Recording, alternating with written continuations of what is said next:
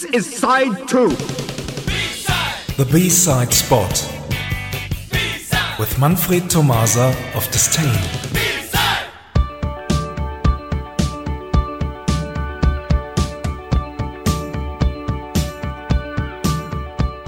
Good evening, everyone. This is our fourth and final part of a sequel to Did You Ever Talk About 1981 celebrating its 40th birthday in 2021. In 1981, so many great releases saw the light of day. Like this one, The Cure, and All Cats Are Grey.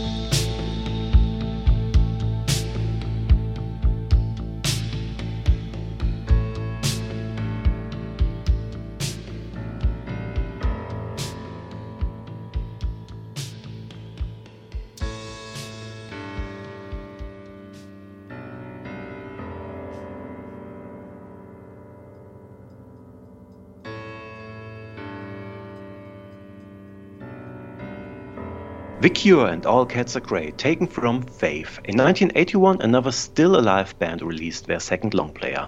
The album title, October. The name of the band, U2. Here is the opening track, Gloria.